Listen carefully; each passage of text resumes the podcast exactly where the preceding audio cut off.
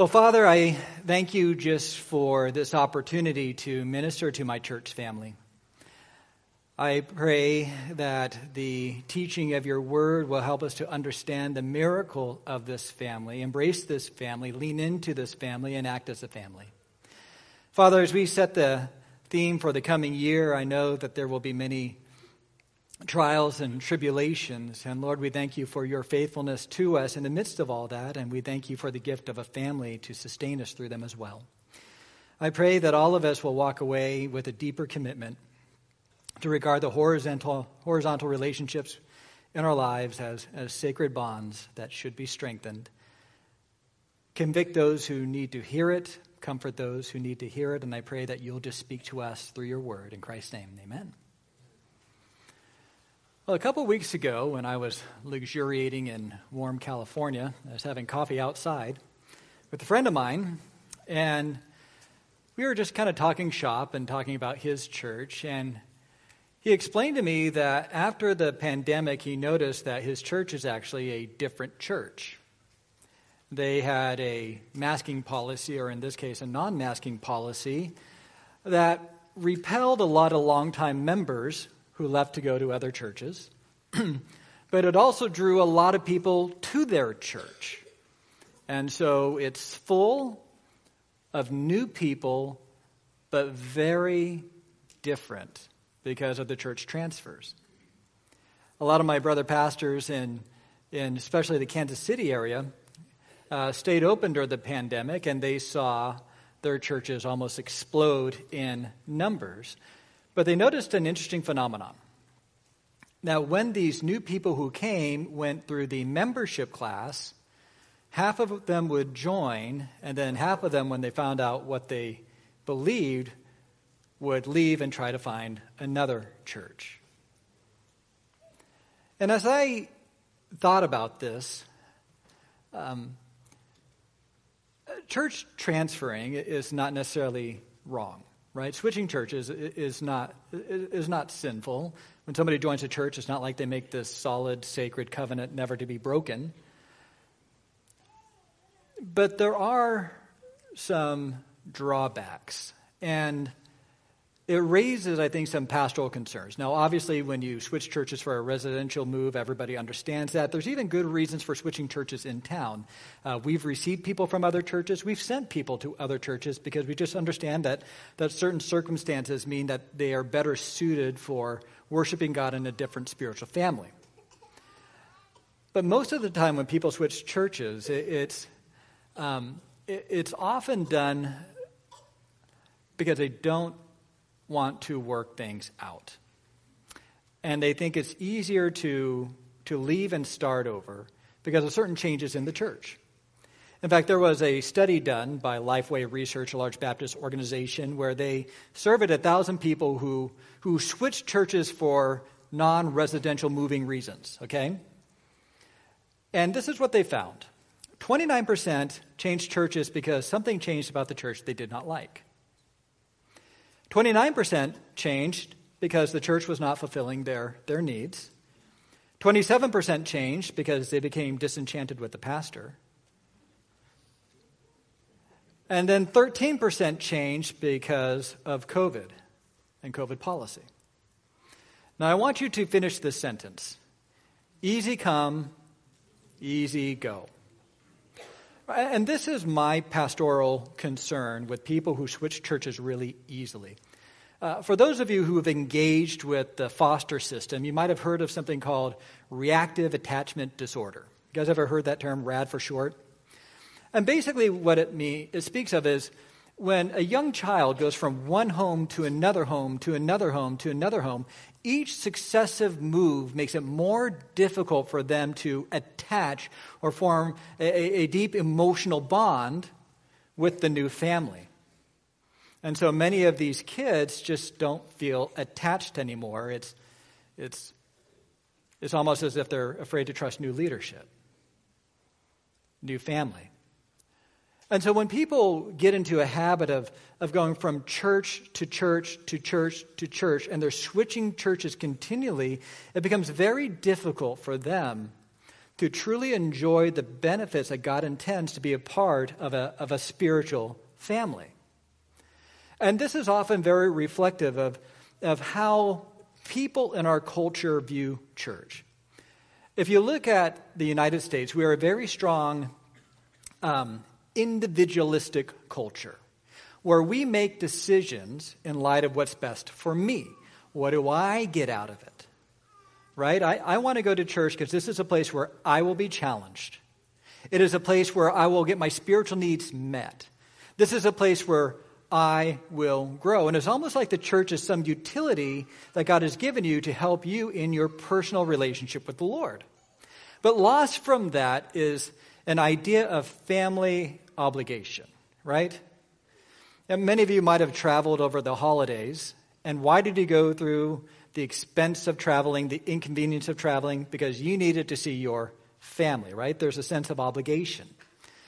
And when you look at how we are to regard the church, the church is not some sort of utilitarian aid to help you in your personal relationship with the Lord. There is a deeper meaning to this that the church is to be regarded as a family. In fact, turn with me to our passage, 1 Timothy chapter 3. And this, incidentally, is the theme of our Ironman Summit. Uh, it's the the theme that we're going to be talking about in the men's ministry, but as I thought about it, it should be the theme for the entire year.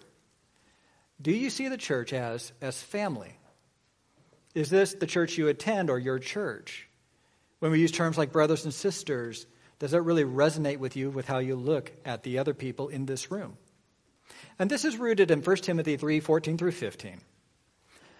I hope to come to you soon, but I am writing these things to you so that if I delay, you may know how one ought to behave in the household of God, which is the church of the living God, a pillar and buttress of the truth.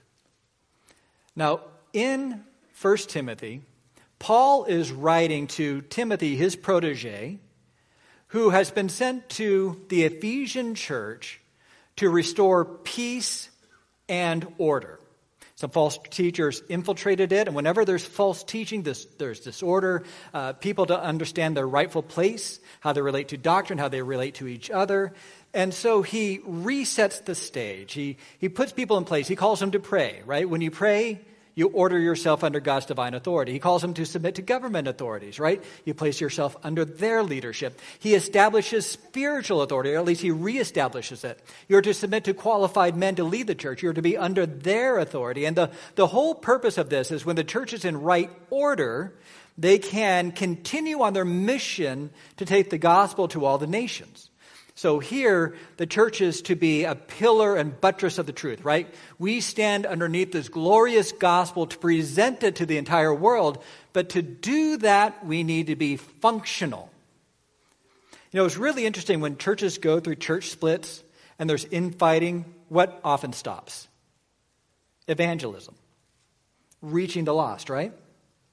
So having a functional family understanding your role in the household of God, when that is established, was built as a community that is a pillar and buttress of the church. Now, when you look at our church, we like to say we have a high view of God, right? We come to God on His terms, not our own. And when you have a high view of God, you want to hear what He says because you want to do what He says, until you have a high view of Scripture.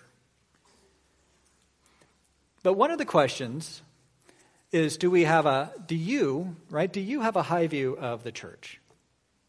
Now, as good Protestants, we have been told that salvation is not mediated through the church, right? You don't want to have too high of a church, right? You look to Jesus, you don't look to the church to mediate your relationship with the Lord. That's why they don't call me a priest, right?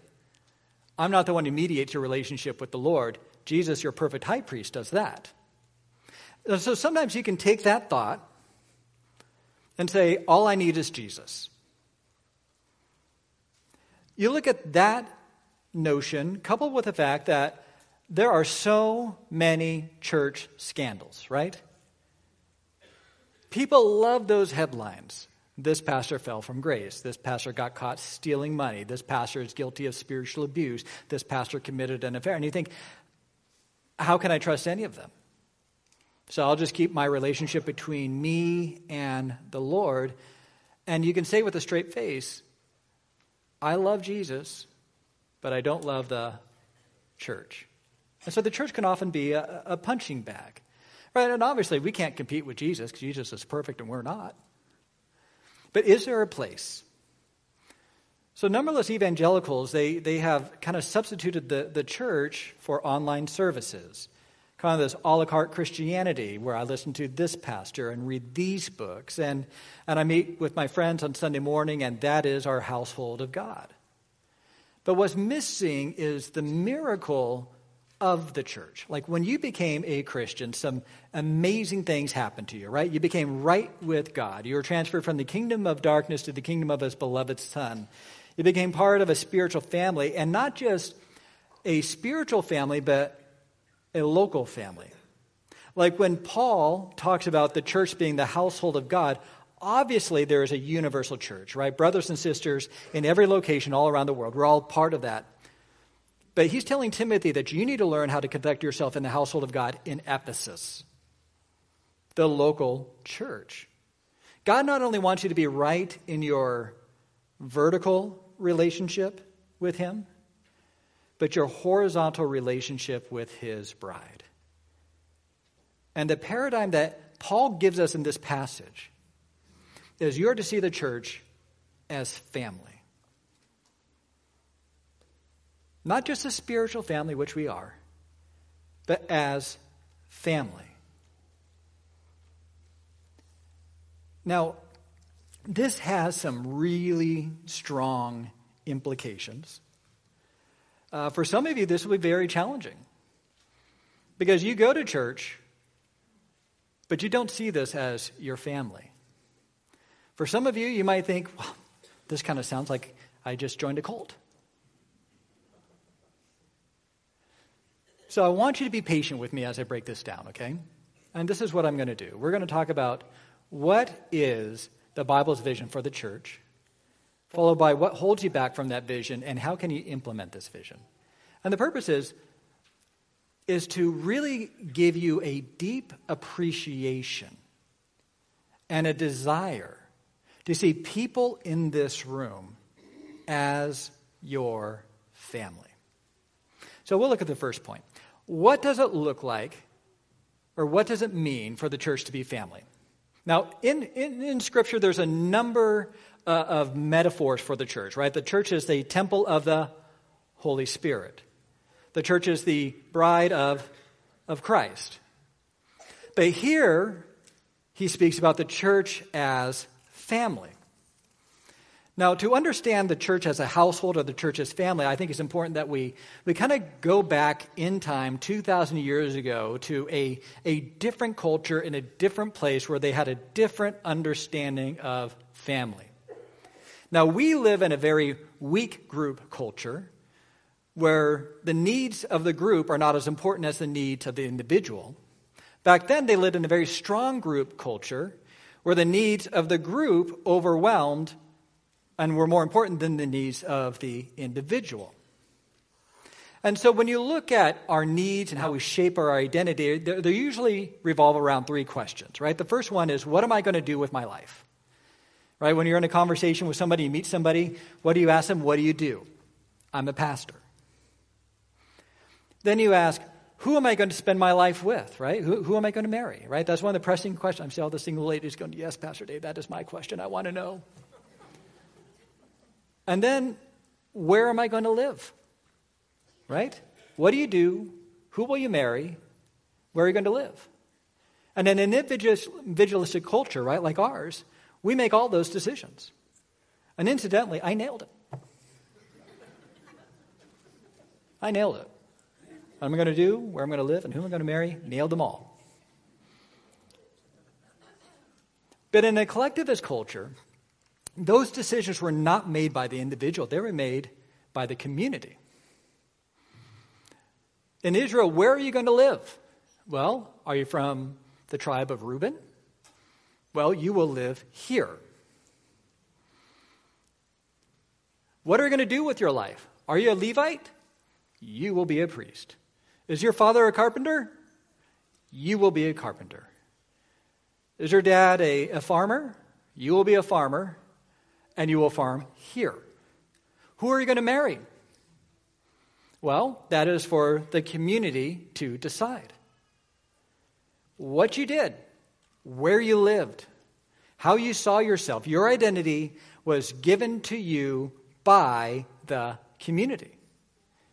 You see, the, the, and what's interesting is your family determined all that. And by family, not just nuclear family. We're talking brothers and sisters. If you were if you were married, it would be your father would be the head of the family, and your mother, and you would be under his rule and authority. And so would your single sisters. And when your single sisters got married, there'd always be some dowry in exchange. There was a large, multi-level family that would be part of a clan, which was a larger family. It would be part of a community. And who ran the community? It was the fathers of the clan. And the, Israel was regarded as a, a family of families.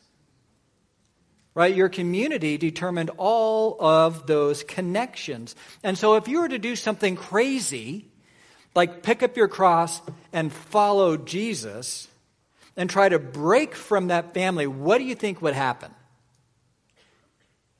Well, Jesus tells us, Matthew 10, 34 through 38, do not think that I've come to bring peace to earth. I've not come to bring peace, but a sword. For I have come to set a man against his father, and a daughter against her mother, and a daughter in law against her mother in law, and a person's enemies will be those of his own household. Whoever loves father or mother more than me is not worthy of me. And whoever loves son or daughter more than me is not worthy of me. And whoever does not take his cross and follow me is not worthy of me. So when you understand how intricate that family was, to leave that community to follow Jesus would mean that you were dead to them. You have betrayed us. You have betrayed this family. And Jesus understands this. He understands to be a follower of Christ, there has to be a willingness to let that go. And Peter, knowing this cost, asked Jesus the question in Matthew 20, 19, 27 See, we have left everything and followed you. What then will we have? Jesus said to them, Truly I say to you, in the new world, when the Son of Man will sit on his glorious throne, you who have followed me will also sit on the 12 thrones, judging the 12 tribes of Israel. That's a promise to the apostles. And everyone who has left houses, this is for everybody else and the apostles, and everyone who has left houses or brothers or sisters or father or mother or children or lands, for my name's sake, will receive a hundredfold and inherit eternal life. Okay, so you will inherit eternal life and separate blessing. You'll receive hundreds of mothers and fathers and brothers and sisters. You who have left one family will gain another family. And that family is further developed as we keep on reading the scriptures. When Paul says in 1 Timothy 3:15, "If I delay, you may know how one ought to behave in the household of God." As he's writing this letter, he calls the church a household, a house, the domicile of a family. And this family is populated by spiritual relations. At the beginning of the letter, he says in 1 Timothy 1 2, To Timothy, my true child. I didn't know Paul had children. I thought I thought he was a, a single man and he, and he did get married. How, how does he have a child? My true child in the faith. He had many children. He saw them come to know the Lord. He saw their spiritual rebirth. They are his children. And talking about the leaders of the church, he says of elders in 1 Timothy 3 4 through 5, he must manage his own household well with all dignity, keeping his children submissive. Okay, well, has to be a good ruler of the household. But why? Because for if someone does not know how to manage his own household, how will he care for God's church? See the overlap? The ability to lead a family. Like, you can't fire your kids. Nathan, you've been put on probation for six months. We looked at the review. I'm sorry you can no longer be a member of this family. Uh, I'm going to take applicants for another son. Right? You, you, can't, you can't do that, right? Family is family, and so you have to learn how to do not by hiring and firing, but by persuading, by encouraging, by con- confronting, by shepherding. It's a very different approach. And so when it comes to the church of God, we are a household. I can't just fire you. You can't just fire me, right? I mean, but... right? And then, as we keep on going in 1 Timothy 5 1 through 2, do not rebuke an older man, but encourage him as you would a father. Younger women as brothers, older women as mothers, younger women as sisters, in all purity. Notice fathers, mothers, brothers, sisters. And do you ever notice how Paul always addresses the church, they are brethren, brothers. You are my brother. You are my, my sister. Now, this is a big deal for the time. You see, in the ancient Near East at this time, whether or not somebody was family was determined by whether or not they had your father's blood. This is known as patrilineal relationships. Okay? So, if you share your father's blood, you are part of that family. That'd mean that you'd have the father, the siblings, and the grandchildren and the great grandchildren. They all had to share the father's blood. And this meant that your wife was not considered family because she did not share the same blood. Your mother was not considered family because she did not share your father's blood. The closest relationship that you can have was with your blood kin. Therefore, the siblings were the closest relationship. Men were closer to their sisters than their wives. And this explains one of the more intriguing love lines in the Bible. Do you know what I'm talking about from Song of Solomon? It's repeated four times. How delightful is your love, my sister, my bride. You guys know that? How delightful is your love, my sister, my bride. Now, I've been informed never to use that line again.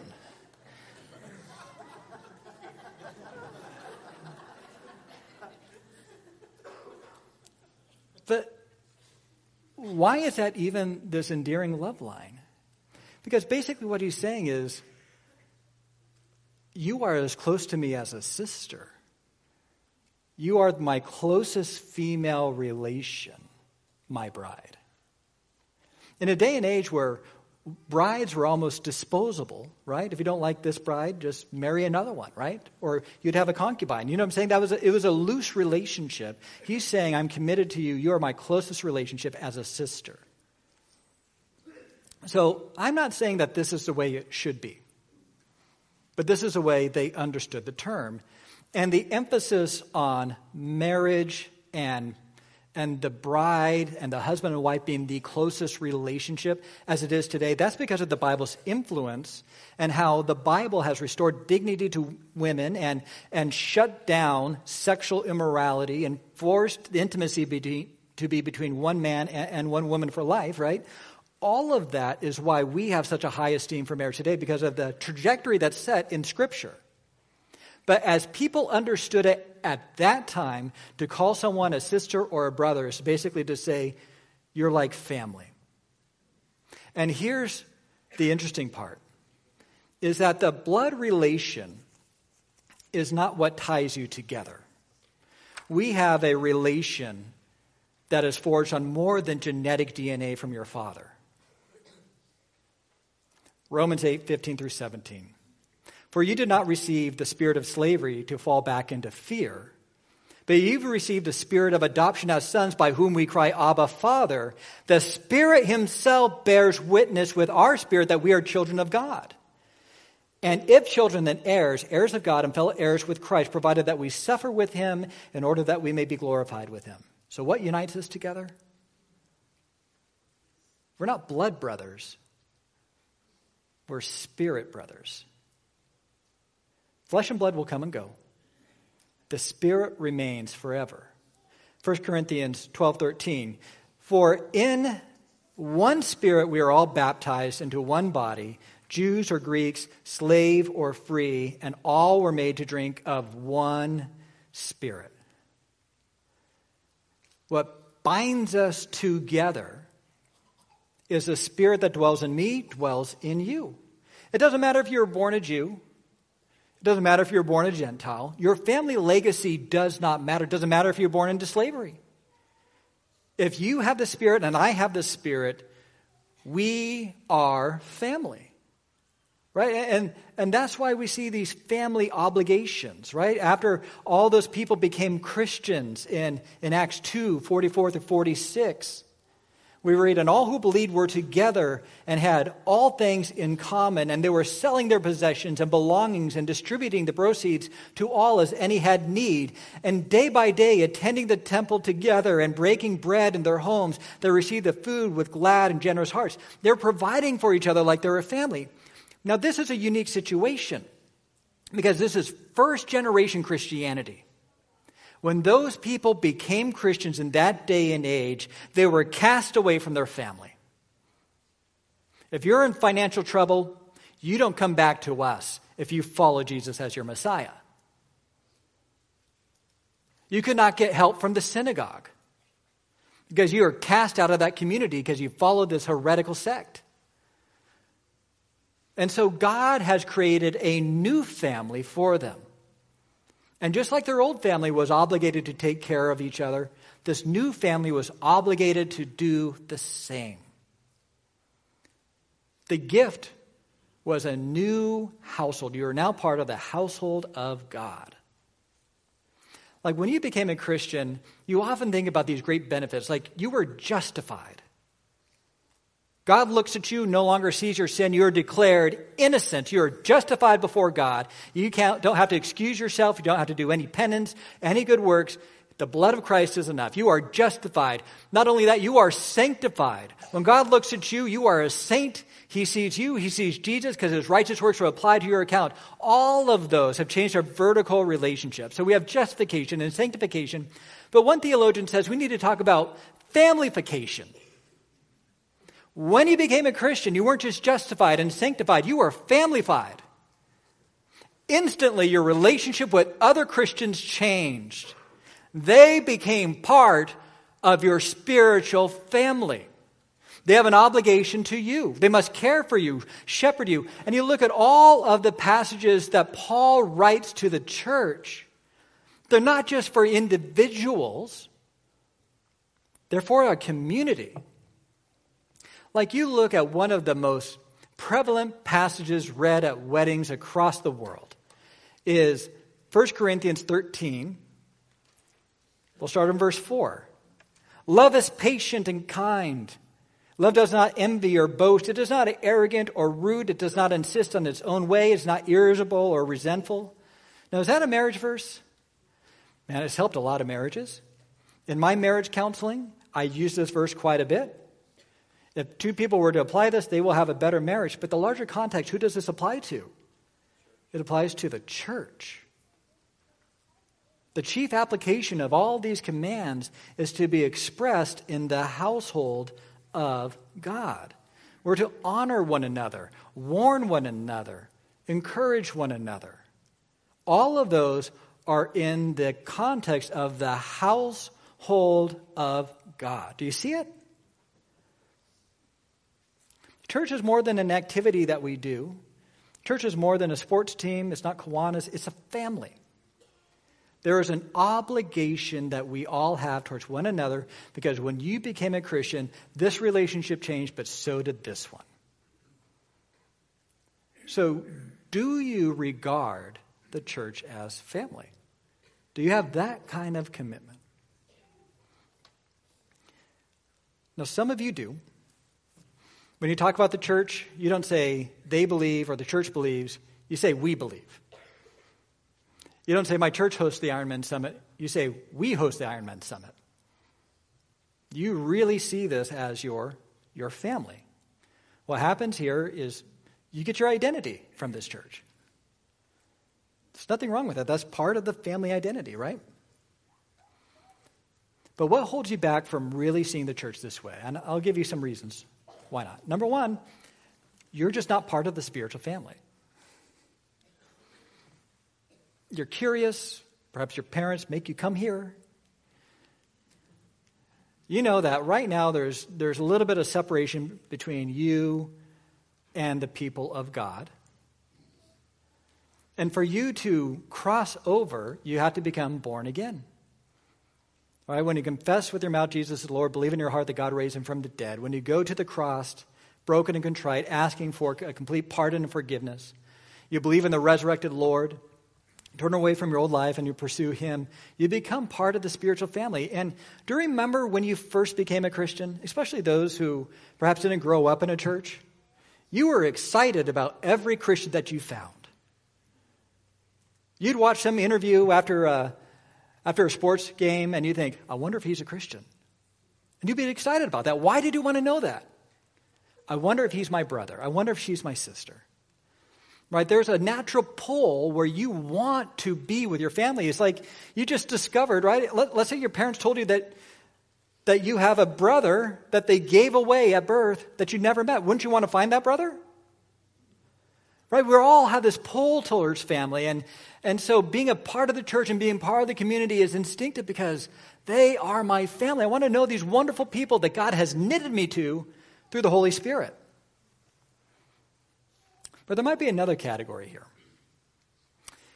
There's another group of people who is not ignorance, it's not because they're not part of the family, it's because they keep the church at, at arm's length. Keep the church at arm's length. I don't know about this church. Church is something that you go to because you should. It's good for you. It gives you a rush, but you don't really want to be all in. Now, there's a number of reasons for this. Number one, you just don't want accountability. You love the fact that this church takes care of people who are suffering and hurting and struggling with sickness and the curse. You love that part, but you don't like the part where this church might call you out on your sin. I remember talking to a man who went through a membership process, and I kind of explained this concept of, of spiritual accountability. And, and he informed me later on that he did not want to join the church because it would violate his constitutional rights.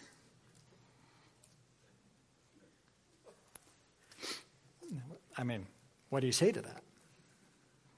Now, I found out later uh, that this man actively abused his son. Of course, he didn't want accountability. You know, but sociologists have begun to realize that just because somebody calls them an themselves an evangelical doesn't mean that they fit into a certain sociological group. In fact, they they now divide evangelicals into two camps those who attend church faithfully and those who don't. And this is something that they discovered. Men or husbands with the highest rate of domestic abuse are those husbands who don't go to church and claim to be evangelical. The worst husbands are evangelical men who don't go to church. They have the highest rates of abuse. The best husbands and the ones least likely to commit domestic violence are evangelical men who go to church regularly. Isn't that interesting? Because those men understand that I'm a man under authority. They place themselves under authority. They have embraced the household of God. Thirdly, you may not want to lose your freedom. Anytime you commit to Sunday morning, you decommit from other things, don't you? Easy to do in the wintertime, right? Do you really want to be outside right now?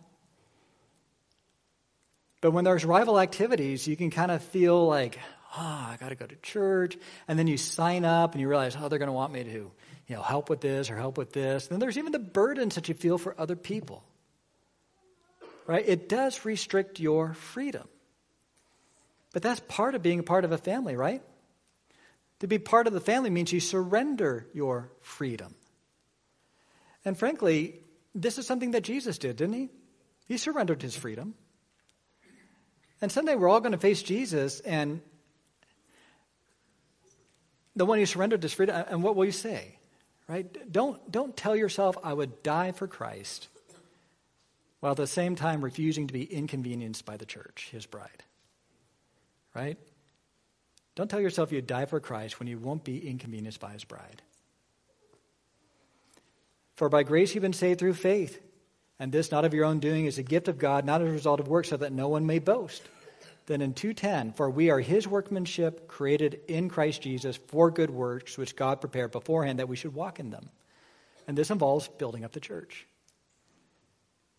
Sometimes when people hold to their freedom, they lose the blessing of fulfilling the plan of God for their lives.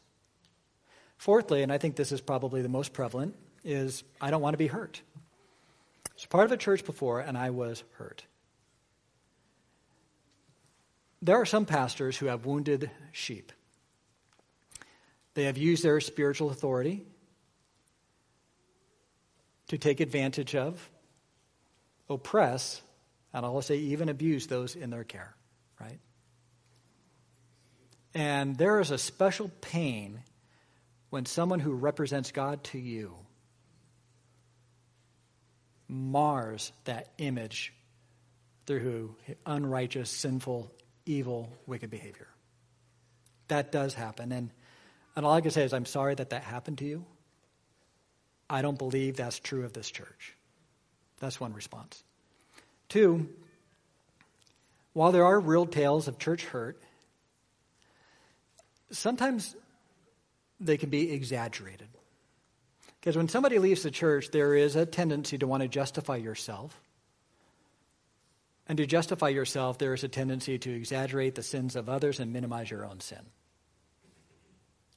This church wasn't friendly towards me. Really?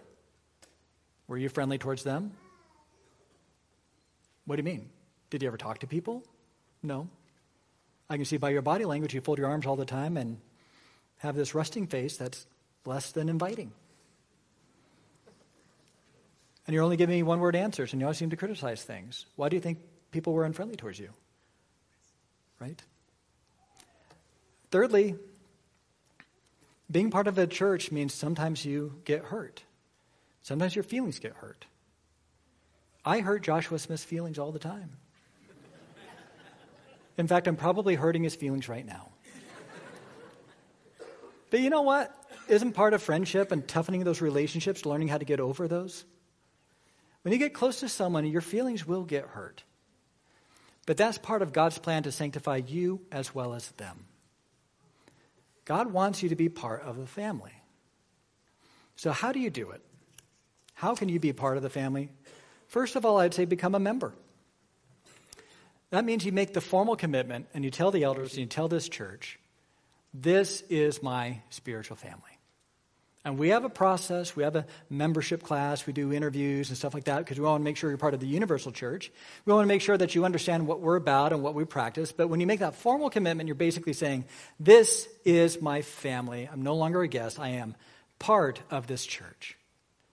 Some of you have been waiting for a long time. Maybe today's the day. Fill out the application, pursue it. Secondly, is be present. When the doors are open, show up. Oh, there's Sunday school? I'm going to go. Oh, is there a Bible study? Sign me up. Oh, can I help out with this? Let me do it. Just, just show up. Thirdly, is be known. Let people know you. If you're having surgery, let the people at the church know. We'd love to minister to you. Don't be afraid of people ministering to your needs. See, often we don't want to let people know our needs because they might minister to us, which might obligate us to minister to them, right? There's this reciprocal relationship that's really based off of works instead of grace. Let other people love you and trust other people to help you with the areas where you need the most help. If you're struggling with pornography, don't keep it to yourself. Talk to someone who wants to help you. Allow yourself to be known. Don't hold the church at arm's length. Fourthly, integrate your life. Being a part of the church family doesn't mean that you can't do other things on the weekend. Doesn't mean you have to stop working stop playing disc golf, stop bike riding, stop going to school, or whatever it is, right? But I will say is you don't want to have two worlds that never intersect. Like, let's say a, a husband is part of a bowling league, and he makes sure that his wife never goes bowling with him, and that his bowling friends never meet his wife. Why do you think he's doing that? Either he's ashamed of his wife or he's ashamed of his friends. You see what I'm saying? You don't keep two separate worlds. If you're part of a rec basketball league, just say, hey, do you play basketball? Hey, let's go together. Why don't you join me, right? You want to introduce your world to this other world. Invite that other world to this world. Seek to integrate them, bring them together. Fifth, integrate your family. Blur the lines between your family and the family of God. There's a lot of ink that's spilled with pastors about what do you do with your kids. And so many pastors pursue ministry to the neglect of their kids. And it's almost like ministry in the church is over here and family is over here, and you have to divide your time between the two. Now, in the Hintz household, we look at it as a family business. When there was a membership class and we offered childcare, we voluntold our children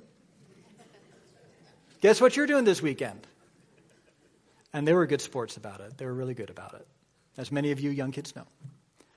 But you know what I'm saying? It's like the church is the family business. This is a church that provides for us, that serves us, and it is a privilege to serve them. They're not taking daddy away, they are ministering to your lives. And this even happens when we look at how this church community interacts with your children.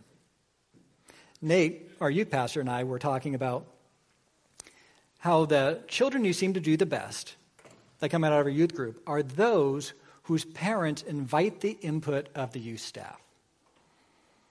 Whereas those who push away the input of the youth staff really struggle.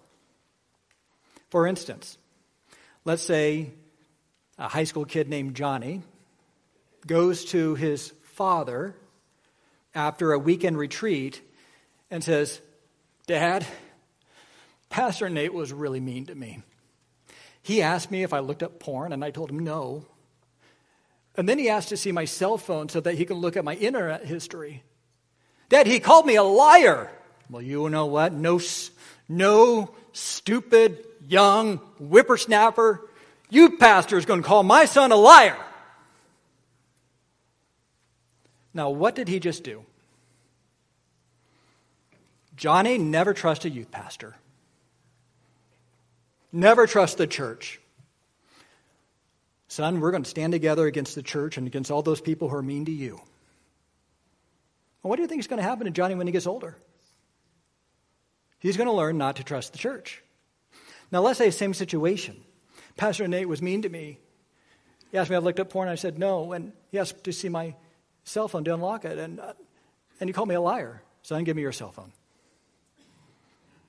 We're going to go to Pastor Nate right now. We're going to sit down with Pastor Nate. You will unlock the cell phone in front of both of us, and we're going to look at this history together. I love you, son. But porn, I love you so much, I do not want to see porn be a factor in your life. And Pastor Nate had the courage to ask you about it, and I'm grateful for it. Now, what's going to happen to him? How is he going to see the church? Do you see the difference? I thank God for the men and women who have called out my children. I've offered to hold my children down as they whip them. because this church is standing with me against my children's sin. And I'm thankful for it. Six, resolve conflict biblically. As far as it depends on you, be at peace with all men. And this is challenging because when you have conflict and you have a falling out, what's the easiest thing to do? Is to run. Staying means you have to have these awkward, difficult conversations. Staying means that you might have to admit your wrongdoing. Staying means that you'll have to go through the pain of offering forgiveness, promising forgiveness, and constantly giving forgiveness. Sometimes when you leave, that work of God that He meant to do is short circuited when you just run. Resolve to solve and resolve conflict biblically. See, God's plan for your life is, is not that you just have a personal relationship with God, that you see yourself as part of a spiritual family. And so often when, when Satan attacks churches like ours, he doesn't necessarily go after doctrine, right? He goes after family relationships. He tries to pit the family against each other, and he wants this to be a family feud. And in an election year, this is kind of a postscript to this sermon. There's extra fuel for having a family feud, right? Some of you are very excited about the presumptive candidate. Some of you are not very excited about him. Some of you will vote for him with eagerness. Some of you won't vote for him with eagerness. Some of you just won't vote for him. And there can be a lot of tension that develops. But remember that the church is family. You remember that politicians come and go, right? Politics, they come and go. What remains is the brother and sister relationships that we share in this room. And these other things are not worth sacrificing this kind of relationship. Does that make sense? Family will come and go. But you know what? This church family is going to remain a family in heaven. Because the spirit that connects us with each other and connects us to the Lord still connects us with each other all the way into heaven. When you have the Holy Spirit that bonds you with other people, that never leaves. We are family, like it or not. And God wants you to like it. And not just like it, but to love it. And to see yourself and to see other people as your spiritual family so Sunday morning is not so much a time to hear an awesome sermon, but it's a chance to be with your people and to be with the household of God. That's what God wants for you in this church. Let's pray. Well, Father, we are grateful for family. And Father, while we know that there is a it is good to honor our parents, it is good to honor our family, and that still remains. We also pray that you'll help us to see with spiritual eyes our spiritual family and to prioritize them, to love them, and understand the deep bonds that connect us. And as we sing this song to you, as worship to you, may we not just see it as individuals, but as a family, as a group of people who've been born again and baptized by the Spirit, who stand shoulder to shoulder as brothers and sisters, as children of the King, with Jesus as our brother. Help us to be family in Christ's name. Amen.